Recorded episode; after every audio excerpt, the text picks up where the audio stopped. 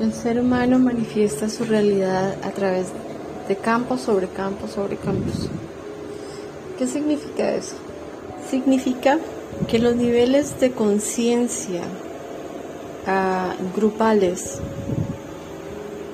están conectados permanentemente. Si tú estás eh, atascada en una relación, eh, en, un, en, un, en una emoción o en una situación, es porque estás conectado a ese campo. Eh, sanación genética con cristales refiere que es una sanación genética con cristales y la activación de la conciencia. Porque a partir de activar una conciencia más elevada, de conocimiento y entendimiento de todo lo que se vive aquí en la Tierra, puedes conectarte con un nivel intelectual mucho más alto que te permite conectarte